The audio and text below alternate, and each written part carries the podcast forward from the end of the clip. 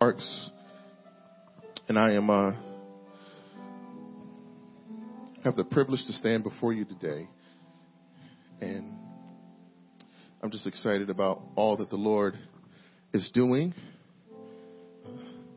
in the life of His people and life of His church. Um, we're just grateful to God for all that He's done, all that He's doing. I, I, I've had a, a a bit of a week this week um, just in terms of circumstances and difficulty. But my God is great. My God is great, even in the midst of that stuff. And so, even right now today, I'm standing before you. I ask for you, for your prayer. Um, my wife is not here today um, because she's in the emergency department getting checked out. She's getting some tests run. She's been having issues all week, uh, just with pain and um, some other pretty uh, disarming s- symptoms. Um, but even in the midst of that right now, I, I know that God is able. He's able to heal her body right now as she's laying there in the hospital bed. So, y'all pray for her. Uh, send her some love. Send her an encouraging text if you, if you can and um, let her know you're praying for her. And um, pray for me as I'm a little distracted, or a lot distracted this morning um, as I'm speaking to you today. So um, keep us in prayer and um, pray my strength in the Lord this morning. So um, we're in the last installment in our series titled Trust the Process. You guys been enjoying this series? Yeah, yeah, yeah. Okay. Cool. So this um, this series has been about our daily sanctification and what it means for us to grow in Christ and be shaped in Him. So I got a message titled for you today. Trust in hope. Trust in hope. So I'll be in John chapter 14, verse 1, 1 through 4 today. So, hear this. The goal for any follower of Christ, and that's you and me, is to become more like Jesus. That, that's what this is all for. Like, we didn't just get saved to go, whew, I made it. like, although that's good and that's great, but God saved us because He wanted to shape us into something. He wanted to form us into the image of His Son so that we can be agents of reconciliation and ministers of the gospel to go out into the world and proclaim that Jesus is Lord. So he's shaping us to look more like his son because his son was able to change the world. Amen? And so if he forms us and shapes us into the image of his son, then we'll be able to change our little world that we find ourselves in, okay? So part of that looks like this. God is pointing us in that direction towards looking like his son. And sometimes we fail to see that while we participate, it is God who is changing us. But God is calling us to participate in that. And it's not an overnight process at all. It's a process by which God calls us to trust in Him. And so, what does it look like to trust the process? Well, I'm glad you asked. Turn with me in your Bibles to John chapter 14, verses 1 through 4. Uh, if you don't have a Bible, we'll have it for you up here on the screen. So, uh, John chapter 14, verse 1 through 4. Hear these words of our Father. He says, Do not let your heart be troubled. Believe in God, believe also in me. In my Father's house are many rooms. If not, I would have told you. I am going away to prepare a place for you. If I go away and prepare a place for you, I will come again and take you to myself so that where I am, you may be also. That's a good word right there, y'all. That where he is, we might be there also. Then he says, You know the way to where I am going. Father, bless this, your word, today. God, I pray that you would speak truth to us, God. Help us to respond today. Uh, to your word, God. Help us to have full passion and full vigor and, and, and, and be fully ignited by the word of God. And God, I pray, Lord, that as I speak today, Lord, that you would stand in my body and that you would think through my mind and that you would speak through my mouth. And God, I pray that the words of my mouth and meditations of my heart be acceptable in your sight, my Lord, my strength, and my Redeemer, in whom I place all of my trust. In Jesus' mighty name I pray. Amen. Amen. Y'all all right? All right. Y'all talk back to me today, okay? Encourage, uh, encourage me a little bit. Cause, uh, you know, when they was on the TV screen and the Sixers was playing and they said trust the process, y'all was screaming and hollering, ah, Sixers. But when your pastor say trust the process, you ain't saying nothing. So y'all talk back to me today, okay? Because listen, I, I I need to go see about my wife, uh, but I I need your help to help me preach today. All right? Is that okay? All right. So if you hear something that you like, say Amen. All right. And if you hear something that you don't like and hurts a little bit, you can say ouch. All right. So just talk back to me to, to give me something here, some energy today, uh, because uh, not because I'm preaching, but because this is the word of God. Amen. And the word of God should ignite our hearts. We should be encouraged by the word of God. All right. All right. So here, a man approached a little, a little, a little league baseball game, and um, he just walked up to the baseball game one afternoon because he wanted to watch. I think that's a little weird. Personally, he had no kid there. He just kind of went to the game. But he asked a little boy in the dugout what the score was. And the boy responded, he said, it's 18 to nothing and we're behind. Note he say he didn't say we're losing. He just said we're behind. And the man responded, he said, Boy, I bet you're discouraged. And the little boy responded, he said, Why should I be discouraged? We haven't even been up to bat yet. Do I have any believers in here today who believe that as long as you still have an at bat, that there's still hope? Does it, I have any believers in here today who believe that as long as you're still alive, there's still hope?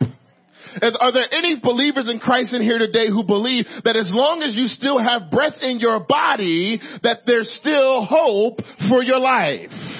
Anybody here believe that as long as you still got your mind and all of your faculties, that there's still hope for you? The old song used to say that as long as I've got King Jesus, everything will be alright. And that's gotta stand true and resound for some of us in here today is that, that, that our jobs can't sustain us, our money can't sustain us, our relationships can't sustain us, but as long as we've got King Jesus, everything will be alright. I'm here to proclaim some hope to you today, and I'm proclaiming that you ought to trust in hope. And so as we trust the process, here's what we gotta do. We gotta have hope. We have to have hope, people of God. And the place where we gotta have hope is we gotta have hope in our hearts. Here Jesus, he's telling to his disciples, he's talking to them and he's letting them know, he says, do not let your hearts be troubled. See, this word here for trouble means to cause inward commotion. We know what that is.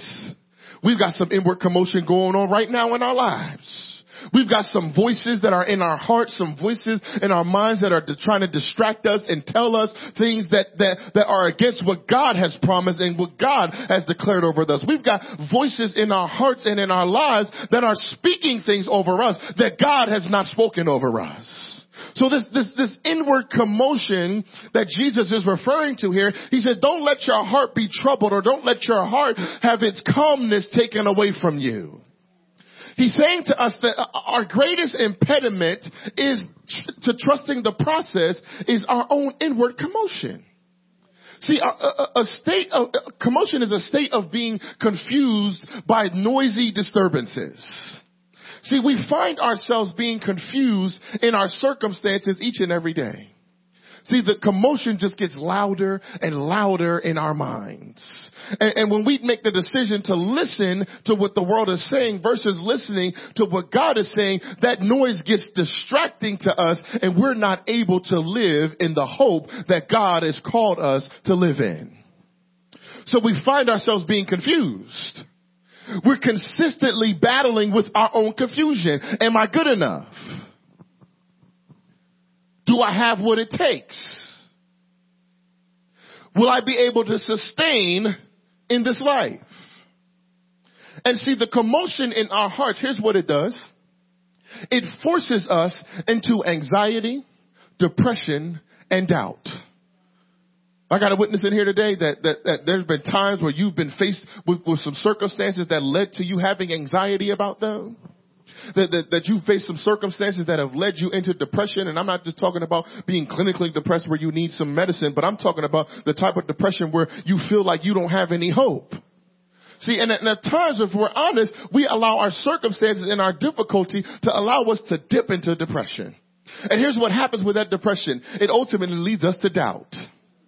See, this, this doubt that we're led to, it causes us to question God and to question His goodness. See, see, this depression, it leads us to doubt and it causes us to question God and ask if God is really good or not. See, we get in the midst of stuff and we start asking questions of God like, is God really real? See, my, my mother wouldn't be suffering with cancer if God was real. We say stuff like that.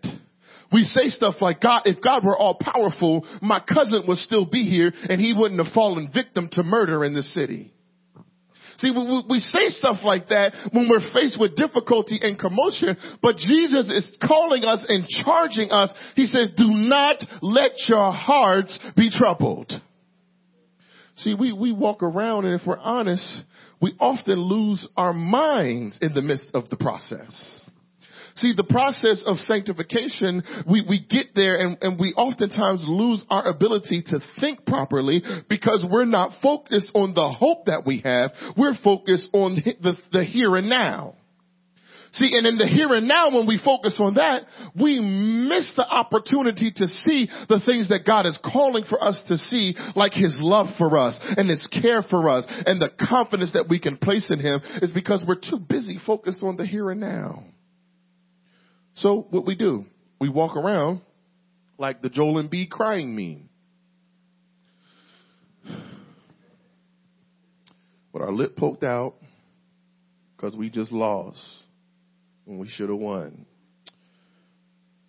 See, we walk around like the, the Joel Embiid crying meme instead of walking around like we have the franchise tag on us.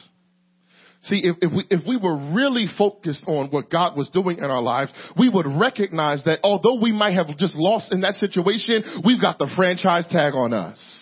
See, if, if, we were really focused on the hope that we have in Christ, we would not worry about the things that are happening to us, but we would worry about the fact that we are sons and daughters in Christ. See, we have a, a we have an inheritance in Christ, which holds us and, and firms us to let us know that we've got the franchise tag on us. We are part of the team of God and that He'll never let us go and that nothing will allow us to be st- taken from His hand. See, we've got to know the reality that we are His. And that one day, watch this, He tells us that we're going to be with Him. That's good news, y'all. That's really good news. Like, that's, that's really good news. That one day we'll get to be with Him. So, y'all in here today? Y'all, y'all, y'all quiet. Y'all quiet on me. I need y'all to talk. See, this, this, this word can also mean to stir or agitate the water. This word for trouble. And oftentimes we stir the water to test the temperature of the water. You know what we do. We run our hand under the, the, the faucet like this. Or we dip our foot in there to test it.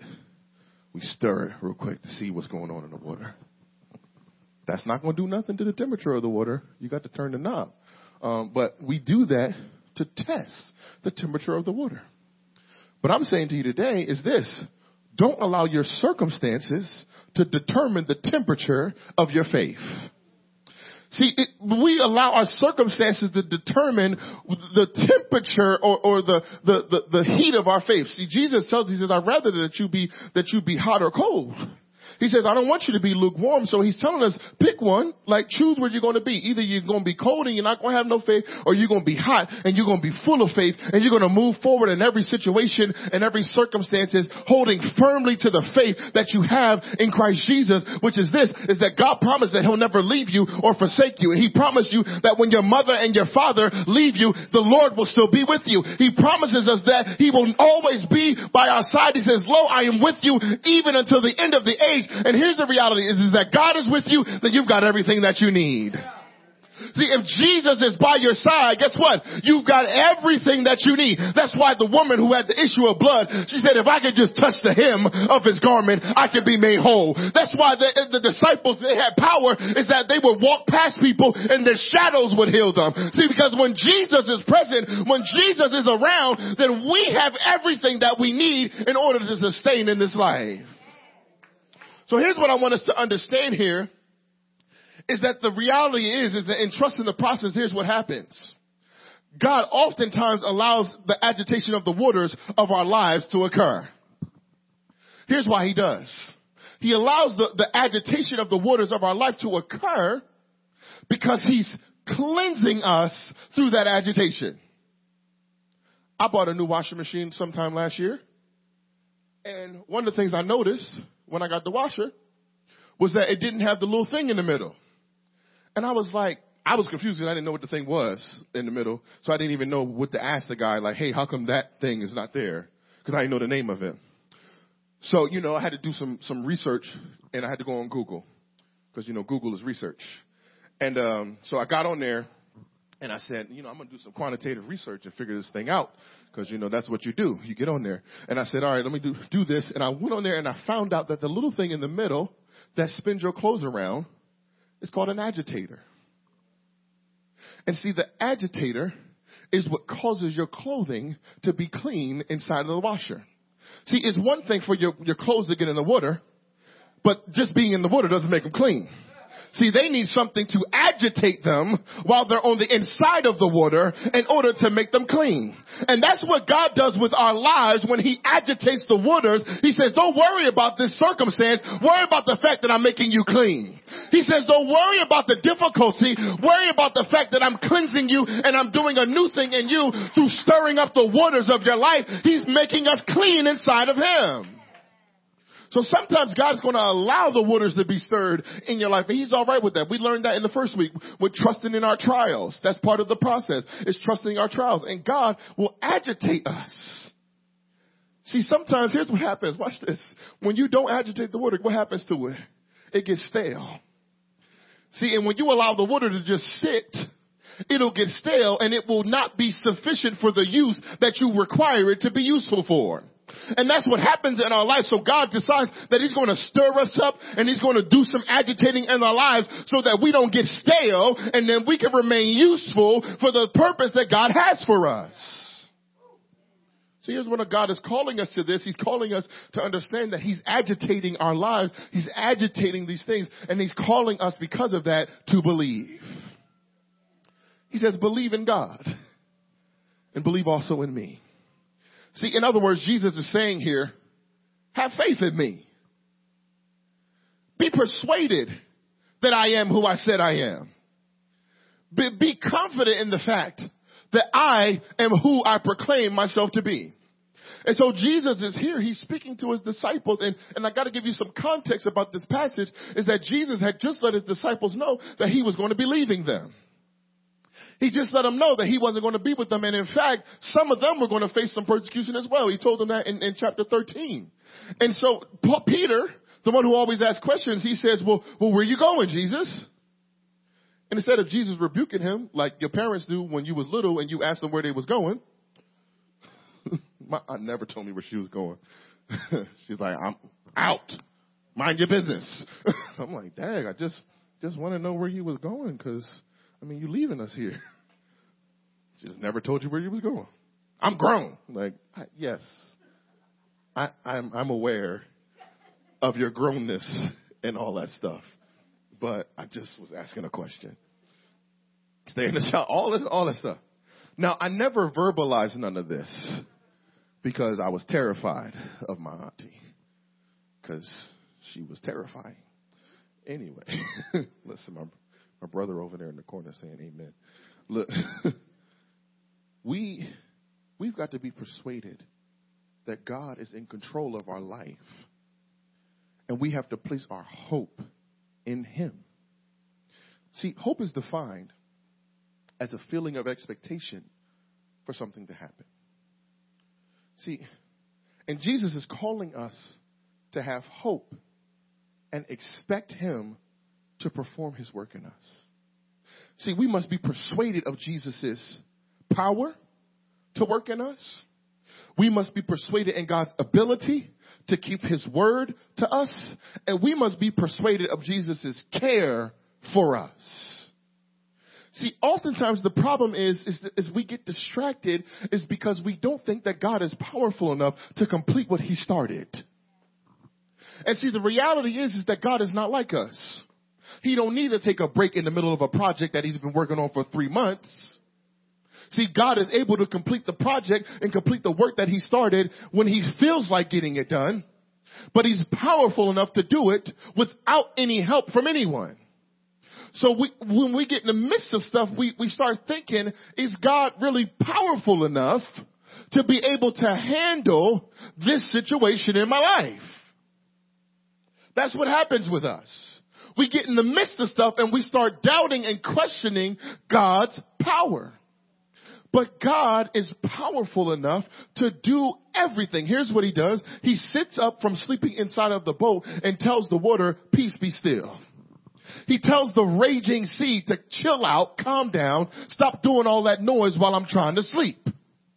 See, our God is powerful. He's strong and he's mighty. He told the ocean, don't go, don't you go no further than that. You stay right there. You know, y'all know me. I love nature shows. So there's this one nature show where uh, I watch. There's a sea. There's a particular uh, ocean where the waters on on both sides you can see the difference. One is blue and one is is, is murky. The waters come together, but they don't mix. That's the power of our God who can take the molecular structure of water, something that we can't even hold in our hands, and he can tell it, don't go any further than that, don't mix with that other water, you stay right there. So you've got a God who can tell water don't mix and tell it don't go any further than that, and you're worried about what's going on on your job.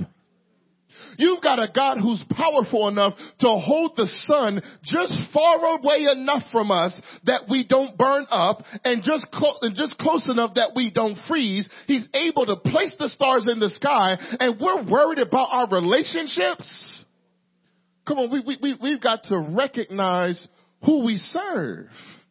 Our God is powerful. Next, we got to be persuaded that He's able to keep his word to us.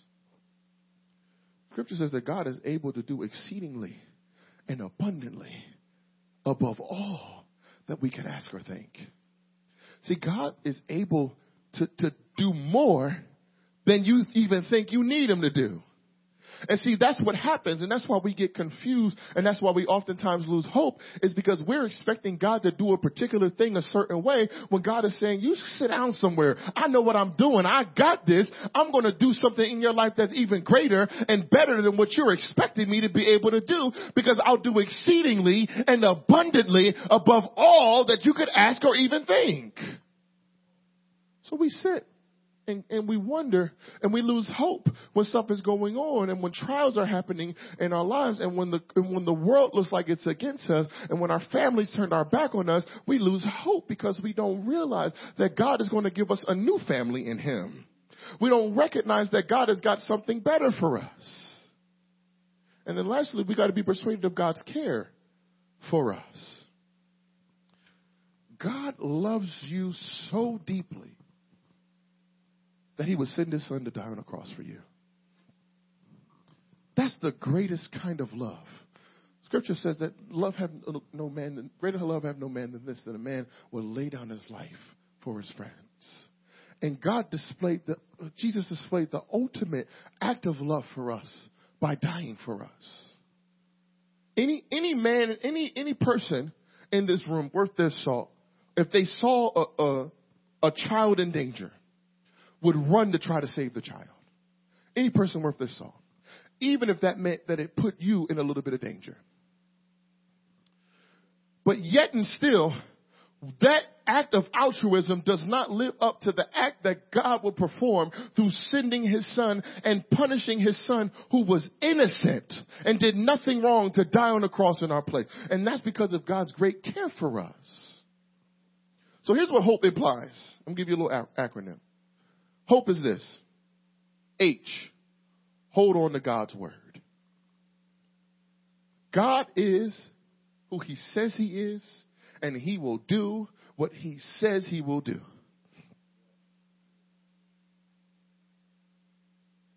Oh, have an optimistic outlook because of Jesus.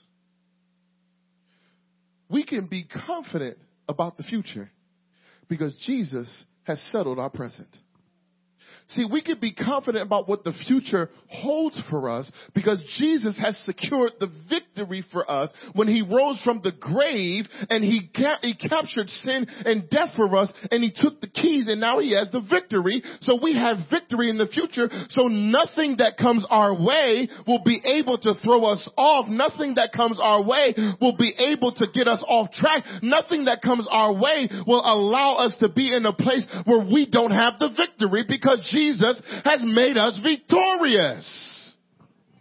The writer of Corinthians even, even asked death the question, death, where is your sting? Where is your victory? See, we don't even have to worry about death because God has secured the victory for us.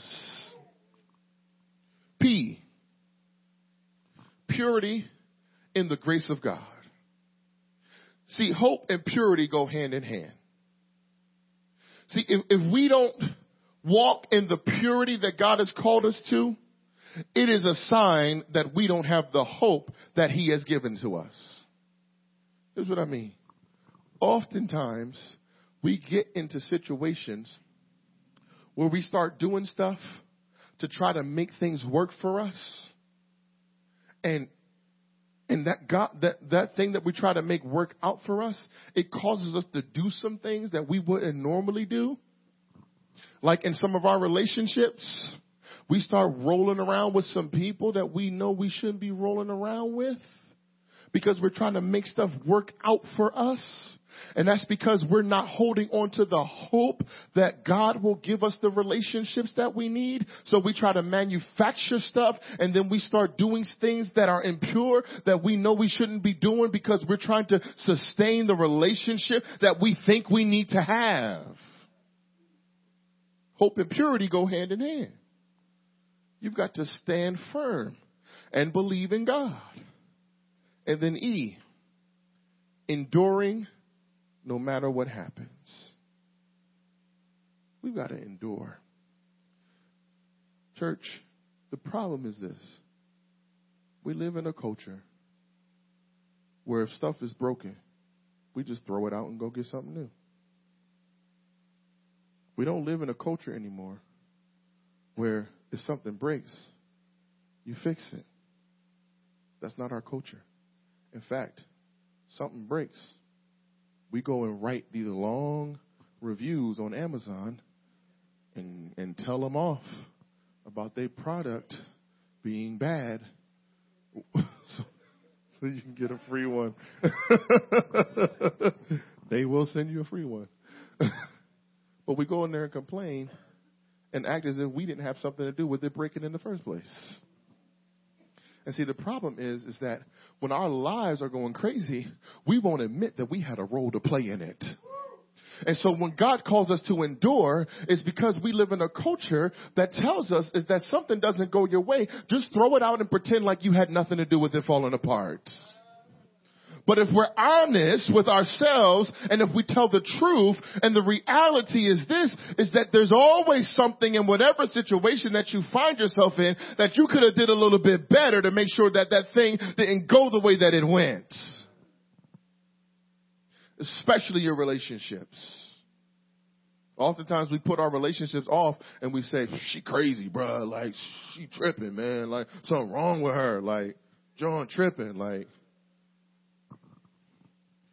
well, maybe you not calling her back after she texted you and said she needed to talk to you for a particular reason because you was out with your boys and doing what you do. Maybe that had a little bit something to do with why she's acting crazy. Just a little bit. Maybe you had some part in it.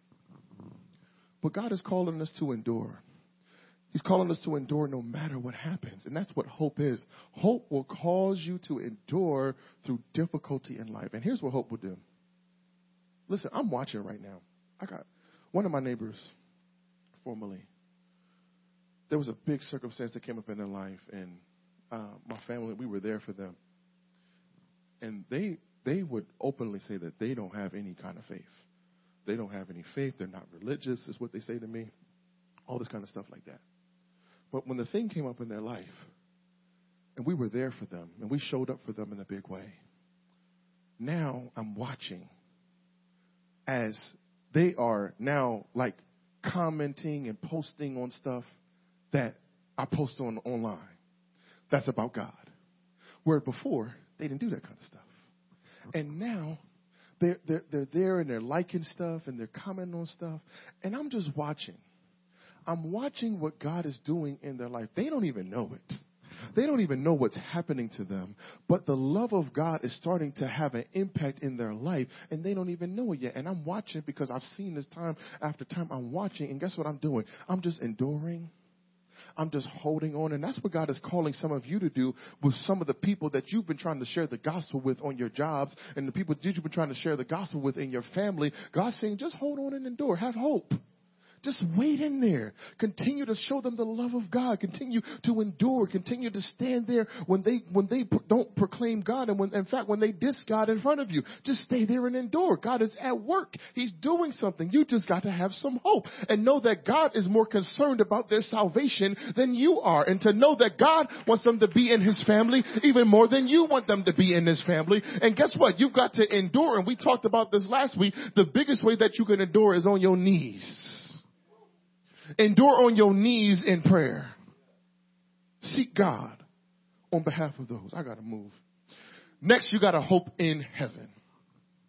See, Jesus says here in verse 2, he says, In my father's house, in my daddy house, are many mansions or rooms. If not, that's the King James Version, is, is mansions. And that's how I learned this verse. But he says, in, my father's house are many rooms. If not, I would have told you. Jesus says, like, just believe what I'm saying. I'm telling you. See, according to Jesus, watch this.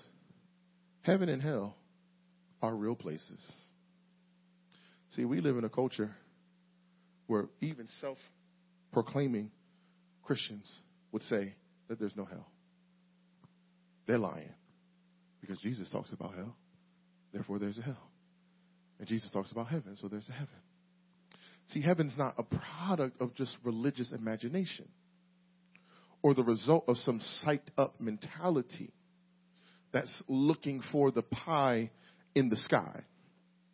And see, in our culture, with all the uh, mystery cults and black identity cults that are around, one of their biggest complaints or one of their biggest gripes against the church is that we sell people a bag of wind by telling them to hope in heaven.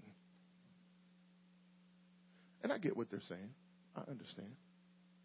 But the reality is is that the reason they say that is because they don't have any true vision. They can't see the things of God because they are not adhered to the Word of God. And when you are adhered to the Word of God, you can begin to see some things that you wouldn't be able to see if you were not planted and firmly rooted in the Word of God. See, when you're in the midst of a situation and you hold on to the Word of God, you can, guess what? You can see the end of that circumstance because the Word tells you some things about God that He won't leave you and He won't forsake you. See, when you are able to hold to the Word of God, you can see the end of your situation because you know that God is in control of your life and He won't leave you you out there by yourself and that he's holding on to you and that he has you firmly in his hand. When you adhere to the word of God, you will know and be able to see further through your situation than you would if you're not adhering to the word of God. So heaven is the place where God dwells. That's why Jesus says it in my father's house. He's talking about heaven.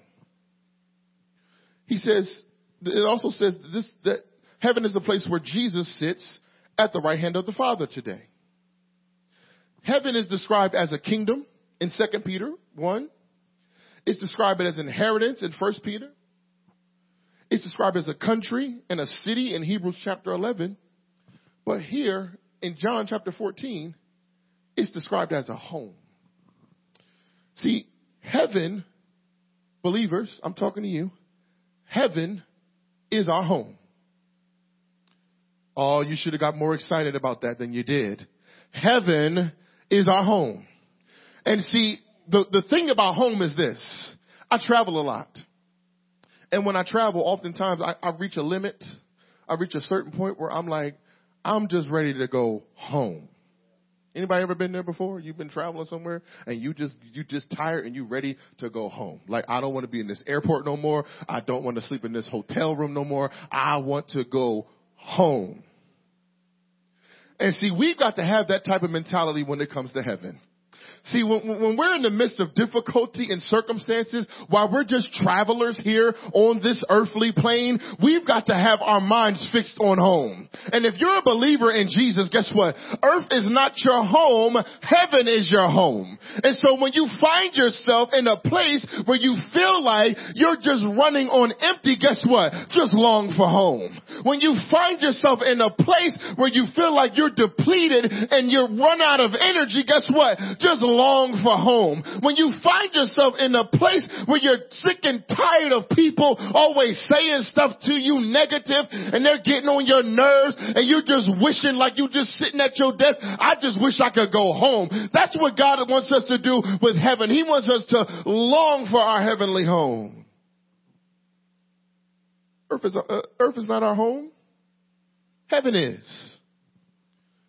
That's why Jesus says, I'm going, I'm going away to prepare a place for you. That's so, that's good news. That Jesus didn't just say, all right, you saved now, you get to go to heaven. And you get there and there ain't nothing ready. You ever showed up somebody's house for a party and wasn't nothing ready? Like, you couldn't even sit down because nothing was ready. Couldn't even like get no juice because nothing was ready. Like, dang, like, what you invite me here for? Jesus ain't do that to us. He says, don't worry. I've prepared a place for you. The word means to make many preparations. So Jesus uses the language of betrothal in this passage. See, betrothal is similar to our modern day engagement, right? But betrothal was more permanent than our engagement. Because, you know, people be doing these elaborate engagements. Like, they be doing this stuff, like, and they be pulling people out for flash dancing and all that stuff. And they have mobs in the middle of the waterfall and stuff like that. And they go and they have uh, Brian McKnight come and sing like they did on Martin and all this stuff like that. Like they come and they do all these elaborate engagements, and then three months later they ain't get married. They did all that performing to proclaim love, but it wasn't rooted in anything. So betrothal was different. It was when when when when when Mary came to Joseph and said, "Listen, I'm pregnant by the Spirit of God. People start asking Joseph, You going to put her away? In other words, you're going to divorce her.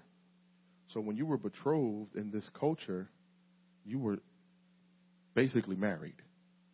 And so that what that looked like was this.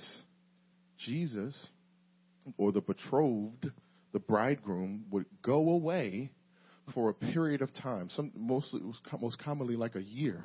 They would go away after they had got the, the approval of the family to marry the woman, because they weren't cowardly and they actually went and got uh, approval and, and asked for the hand of the woman, so they got there and they asked for the hand, and guess what? They didn't stop there. They had to pay a dowry in order to be able to get married to the woman. So they had to show something and show that they were serious about being married to them.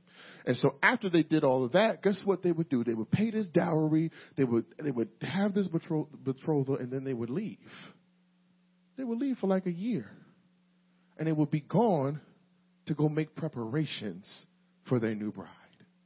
And that's what Jesus does with us, the bride of Christ, his church, his, his love, the one who he loves, his bride. He has gone away to prepare a place for us so that when we move in and we can have comfortable couches to sit on when we get there. When we move in, there's going to be food in the pantry when we get there. When we move in, we won't just be sitting on the floor saying we love one another and feeling all these good feelings, but he actually has prepared a place for us when we get there. So listen, ladies, if that joker ain't willing to prepare a place for you, then don't you get married to him.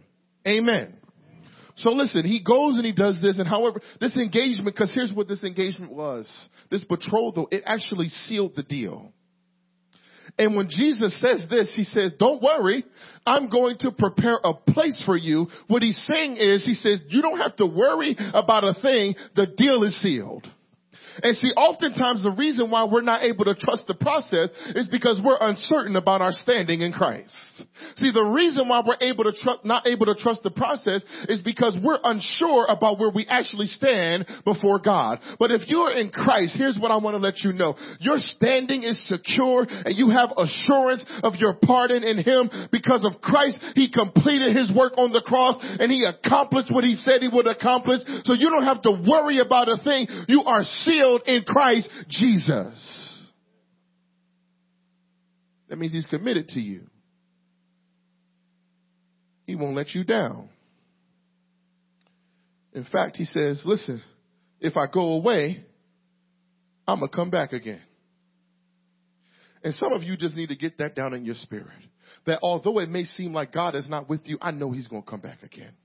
Even though I'm sitting in this dark situation and it looks like things aren't working out and situations are rough and tumble, I know that God is going to come back again. Even though I'm sitting in the midst of this dark and, and desert place, I know that my God does his best work in the dark. He stood over the darkness of the world and he said, let there be light. God does his best creating and his best work inside of the dark. So if you find yourself in the midst of a dark situation, just trust and know that God does his best work in the dark.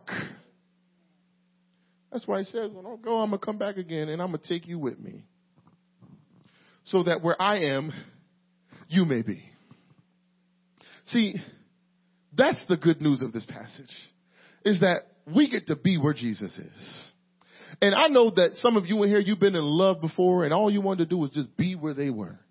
Like it didn't even matter. Like you know, some of y'all husbands and wives, y'all be with each other in the bathroom. Like person just in there using the bathroom, using facilities, and you just got to be in there like this, just with your arm on the thing, just looking at them because you're so in love, like all that stuff like that. Just be stinking in there, and you just leaning on the thing. Anyway, but you just want to be where they are. And Jesus has given us this promise. He says, "Where I am, you will be also." See, I love the writer of Hebrews. He says this in, in Hebrews chapter 6, verse 19. He says that we have this hope as an anchor for our souls. Firm and secure, or sure and steadfast. See, y'all know I love nature shows. I'll be watching that stuff. I'll be watching those little fishing shows and all that stuff. And one of the shows I watched, they, they you know, they throw the anchor down because they do the deep sea stuff. So they go drop the anchor and they drop the anchor down and, you know, it swirls down. What an anchor does is an anchor keeps you from drifting. See, this works, but sometimes the winds and waves are too strong and they knock you to and fro. That's why you need an anchor to hold you down. And see, temptation uh, uh, in, in, in this life, those are the winds and waves of, of, of, our, of our lives. Oftentimes we get tempted because our eyes see other things outside of what God has prescribed and we look at it and we think that the grass is actually greener on the other side. But the reality is, is when you see green grass on the other side, it's because you haven't watered your own grass.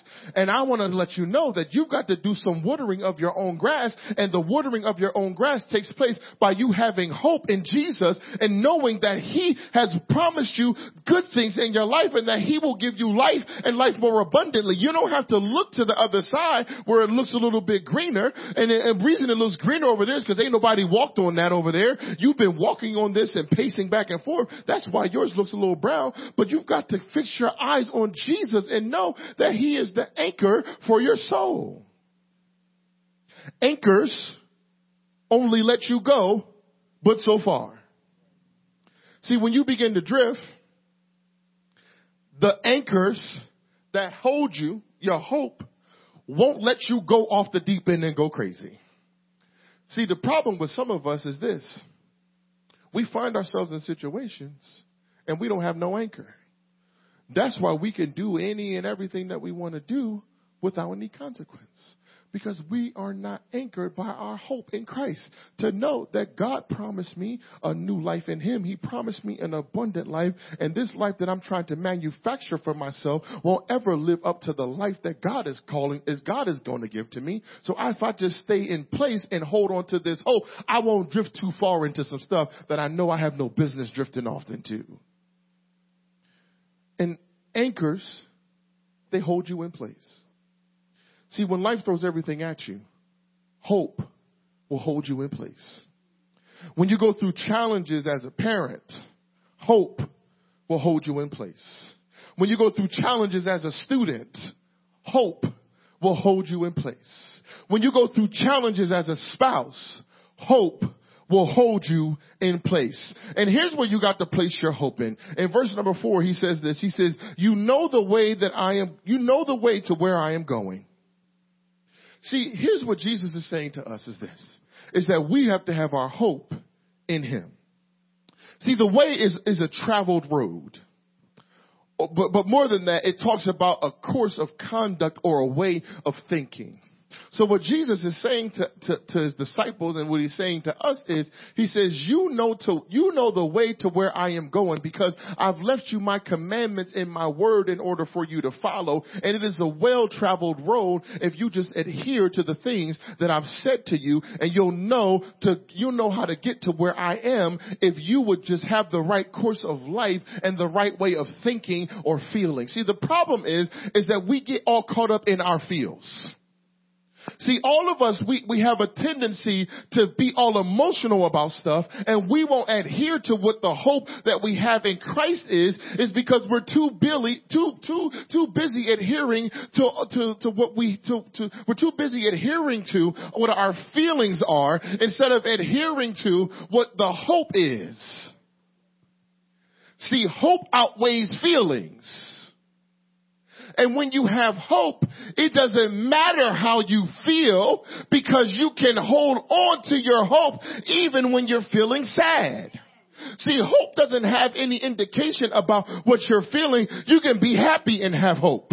You can be angry and have hope. You can be sad and have hope. You can be downtrodden and still have hope. God don't care about what you're feeling. He's saying hope in me. Place your hope in me. And so here goes Thomas in verse 5. He says, Lord, we don't know where you're going. How can we know the way? No, Thomas, no doubter. But he was on point in this passage. He says, wait a minute. You talking about we know where you're going? We don't know where you're going. So how are we going to know how to get there? And then Jesus poetically responds like this. He says, well, I am the way, the truth, and the life. No one comes to the Father except through me. If you know me, you will also know my Father. And from now on, you do know him and you have seen him. Jesus is here in this passage proclaiming his deity. I love when people say that Jesus never proclaimed, Jesus never claimed to be God. Yes, he did. All over the scriptures, he claimed to be God. And this is one of those passages where he tells you very clearly, he says, if you, he said, from now on, you have seen the Father because you've seen me. And what Jesus is letting us know is that He is the way, He is the proper course of life for you to have, He is the truth, He is the proper or objective way for you to believe, and that He is the life. He is the source of everything that you need. So Jesus is letting us know here in this passage, He says that in the midst of whatever you got going on, place your hope in me because I'm the way. When in the midst of whatever you got happening in your life, place your hope in me because I am the truth. In the midst of whatever you got going on, place your hope in me because I am the light. And in me, me, no man comes to the Father but through me. So if you want access to the Father, if you want access to heaven, guess what? You've got to go through the way.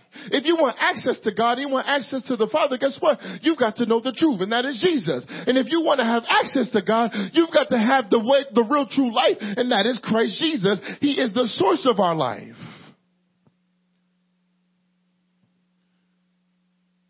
God is calling us to have hope. And as I close out this series, this and I'm done. Y'all can come on up. As I close out this series, I want to leave you with this in your heart: is that you have to have hope in God when it seems hopeless. Theologian G.K. Chesterton says this. He says that hope means hoping when things are hopeless, or it is no virtue at all as long as matters are really hopeful, hope is merely flattery or platitude. It is only when everything is hopeless that hope begins to have its strength. So, when everything is all right, it don't matter if you have hope. God is saying, I need you to have hope when things look like they're going to fall apart.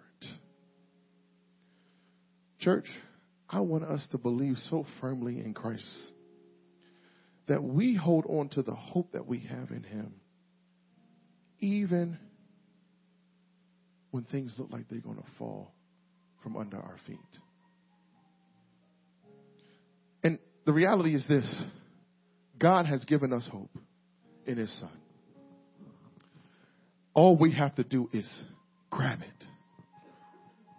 We've got to hold on to that hope and believe that everything that God says is true. And that will sustain us in this life.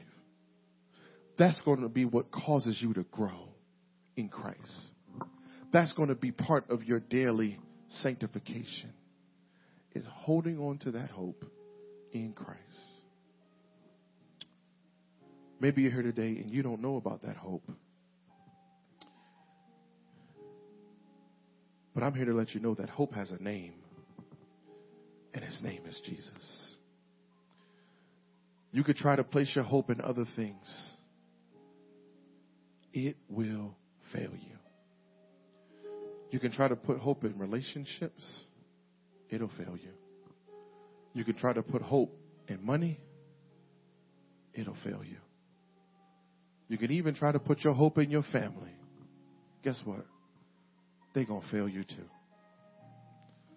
And that ain't a knock against them. But that does speak to the weight of our God is that He will never fail you. Your hope, you'll never lose hope in Him if you have your eyes fixed on Him when you have your eyes fixed on Him, you can truly see that yes, this situation looks tough. But when I looked up, I saw God. There was a missionary in China. He and his wife were on their way to be executed for crimes against the state which was just them proclaiming the gospel. And as they were on their way to be executed, a man stopped them and he asked them, Where are you going? And that great missionary, he responded and said, We're on our way to heaven. See, we've got to have a hope that's so strong that even in the midst, in the face of death, we know where our fate is. We know where our hope lies. And that our hope is in Christ. And that if we are in Him, one day we're going to see Him again. We're going to see Him in heaven. And If you're here today and you're not sure about that hope, you're not sure about where you're going to end up when you die. Let me tell you about a man named Jesus who one day, almost 2,000 years ago, would go to the cross after being born, being sent from heaven, born in a manger, lived a perfect, sinless life, would do miracles, heal people, heal their sickness, raise people from the dead, cure their blindness. He would be sent to the cross. And the cross was the Roman Empire's perfected form of execution. So they would beat him and then hang him on the cross. And while on the cross, Jesus would make some last statements. And one of those statements was, It is finished he would commit his spirit into the hands of his father and say, I've done the work that you called me to do. And in his dying, we have forgiveness from our sins. Every believer in here will attest to you that they are a sinner. I'm a sinner. You are all sinners. Scripture says that we were born in sin, shaped in iniquity. But because of Jesus, we are set free from our sin. When he rose up from the grave after three days with all power in his hand, holding sin and death and their power over us. We don't have to be slaves to sin anymore. We don't have to be slaves to death. Oh, death, where is your sting? Oh, grave, where is your victory? Won't you place your faith and trust in Jesus today? Every head bowed, every eye closed. If you're in here today and you want to place your faith in Jesus, we ask that you just slip up your hand. We want to pray this. We want to pray for you.